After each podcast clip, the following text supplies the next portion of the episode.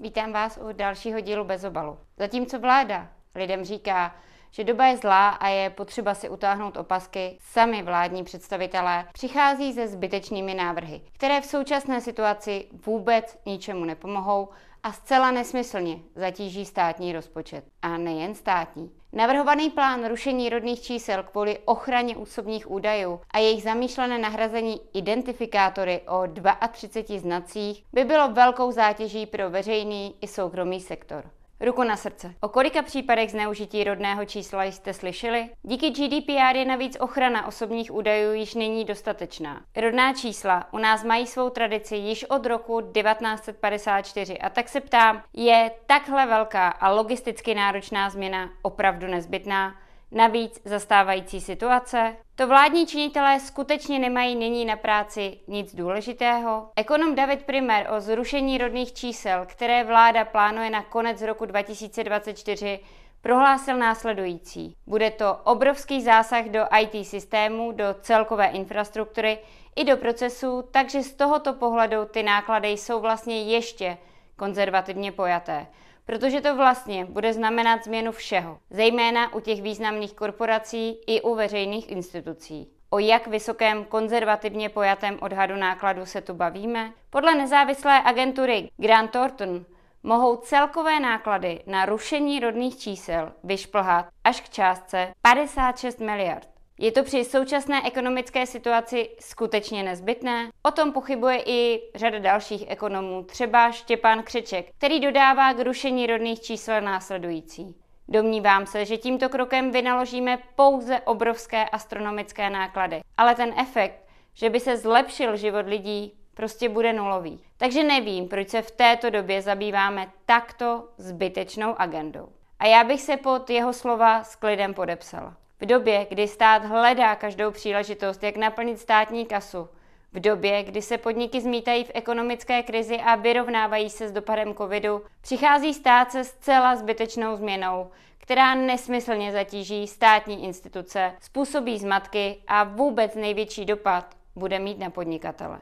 Plán, který prosazuje zejména pirátský ministr pro místní rozvoj Bartoš, ukazuje, že i v malém počtu mohou být piráti ve vládní koalici hrozbou. Ostatní piráti už pohřbili všechny ze svých předvolebních proklamací. Přitom třeba transparentnost mi byla velmi sympatická. Je dobře, když lidé vědí, co se děje a jak se nakládá z jejich prostředky. Bohužel realita je taková, že Piráti mlčky tolerovali tajné vyjednávání vojenské smlouvy mezi Spojenými státy a Českou republikou, sedí ve vládě, která dojednala tajnou a nevýhodnou dohodu s Polskem ohledně dolu Turov a není jim ani nevadí, když vláda před občany tají, kolik kde škrtne dalších peněz na ministerstvech, což může dopadnout opět na občany. A tak zatímco Piráti spřádají plány na zbytečné rozhazování desítek miliard, se objevují další znepokojivé zprávy o stavu českých domácností. Podle analýzy Centra ekonomiky regulovaných odvětví VŠE v Praze je hned třetina českých domácností ohrožena některým z aspektů energetické chudoby. To znamená, že pro třetinu domácností buď platby za energie představují nepoměrně vysokou část příjmu, nebo ohrožené domácnosti mají nesplacené závazky vůči energetickým společnostem, případně si zkrátka nemohou dovolit dostatečné vytápění svého domova. Ze zjištěné analýzy vyplývá, že se počet takových domácností za poslední rok zvýšil o 5% bodů, tedy o pětinu. 30% představuje v současnosti v České republice zhruba milion 350 tisíc domácností. Problém se často týká také lidí v nájme, kteří žijí ve starších, energeticky velmi náročných budovách. Negativnímu trendu v nárůstu energetickou chudobou ohrožených domácností rozhodně nepřispívá ani to, že spolu se Slovenskem je naše země na chvostu v růstu reálných mest.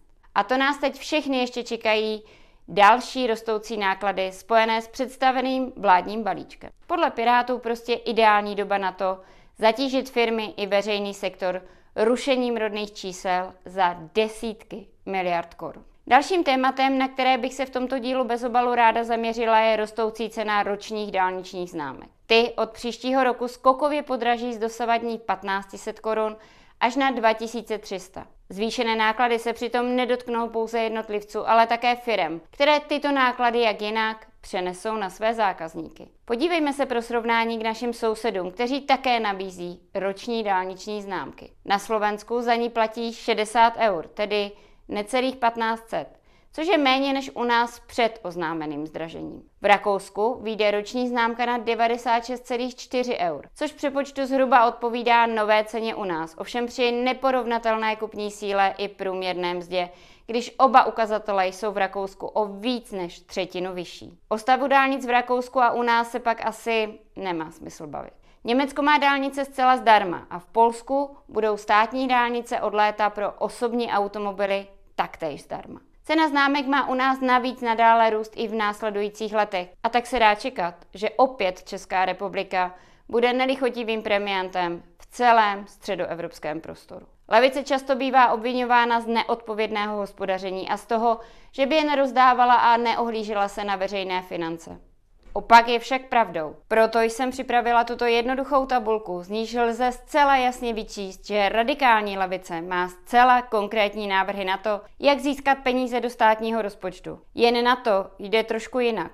Chce do toho zapojit ty, kteří mají peněz dostatek a ne zdírat občany a pracující. Tabulku máte u mě na Facebooku, proto to vezmu jen telegraficky.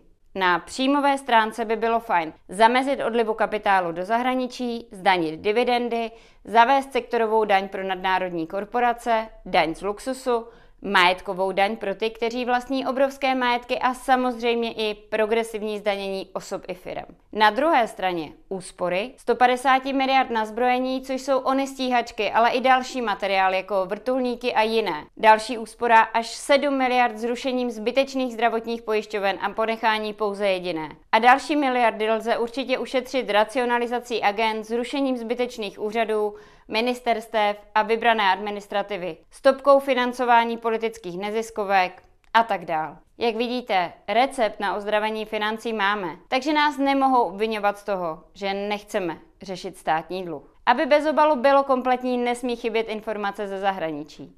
Tentokrát z Velké Británie, kde mimo korunovace proběhly první regionální volby od října 2022, kdy se současný premiér Sunak stal vůdcem konzervativní strany a britským premiérem. Tento první test jeho popularity dopadl pro něj téměř katastrofálně. Jeho strana ztratila kontrolu nad 48 zastupitelstvími a ztratila 1061 radních. Opoziční lejbristé získali navíc 22 zastupitelských úřadů a 536 nových radních. Středová strana liberálních demokratů byla rovněž úspěšná a získala 12 nových úřadů a 407 nových radních. Lejbristé se tak stali nejsilnější regionální stranou. Lejbristický vůdce Keir Starmer sice i hned prohlásil, že podle těchto výsledků se lejbristé příští rok stanou zcela jistě vládnoucí stranou, ale někteří pozorovatelé to spochybňují. Poukazují na skutečnost, že Sunak převzal otěže vlády ve chvíli, kdy výzkumy veřejného mínění kladly jeho stranu o celých 30 bodů za lejbristy. Od té doby se mu podařilo tento rozdíl snížit asi na 10 bodů a podle nejnovějších výzkumů Sky News vede nyní lejbristická strana se svými 36%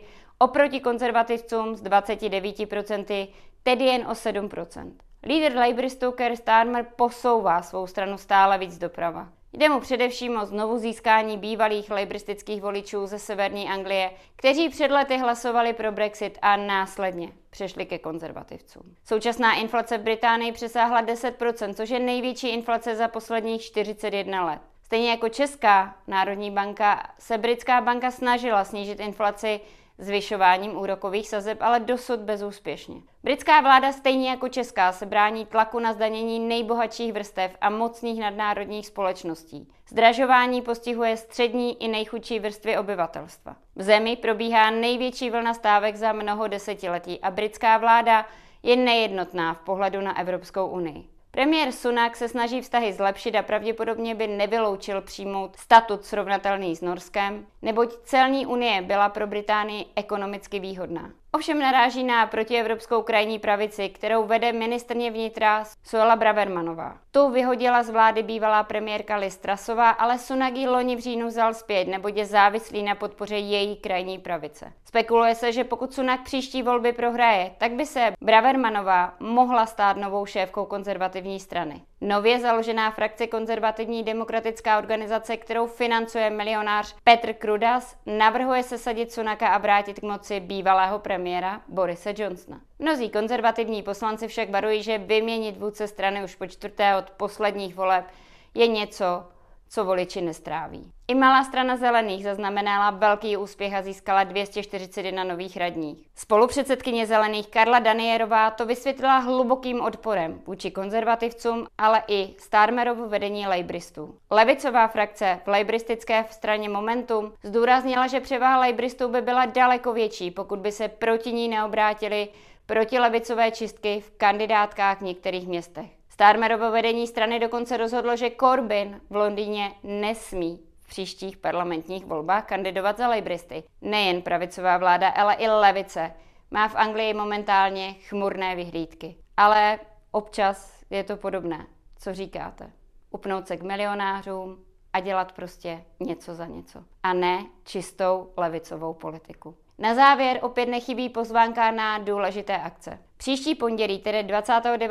května, za vámi vyrazím do Bílovce, kde budu mít v kulturním domě od 16 hodin debatu. A příští úterý, a to je obzvlášť důležité, děláme happening před poslaneckou sněmovnou proti podpisu tzv. obrané smlouvy z USA, takže si poznačte 30. května od 15 hodin na Malostranském náměstí v Praze.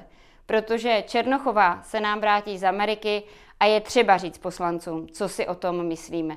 Díky za vaši podporu, díky za ty vás, kteří tam budou moct být s námi a ti z vás, kteří nebudou, prosím, alespoň sdílejte pozvánku a říkejte to vašim přátelům, protože my přece nechceme americká, ale ani žádná jiná cizí vojska na území České republiky. Ta smlouva je na 10 let. Tahle vláda tady dávno nebude a pořád budeme řešit její dopady. Je třeba se tomu postavit, dokud můžeme. Díky, že jste se dívali a za týden opět u dalšího dílu bez obalu. Naschledanou.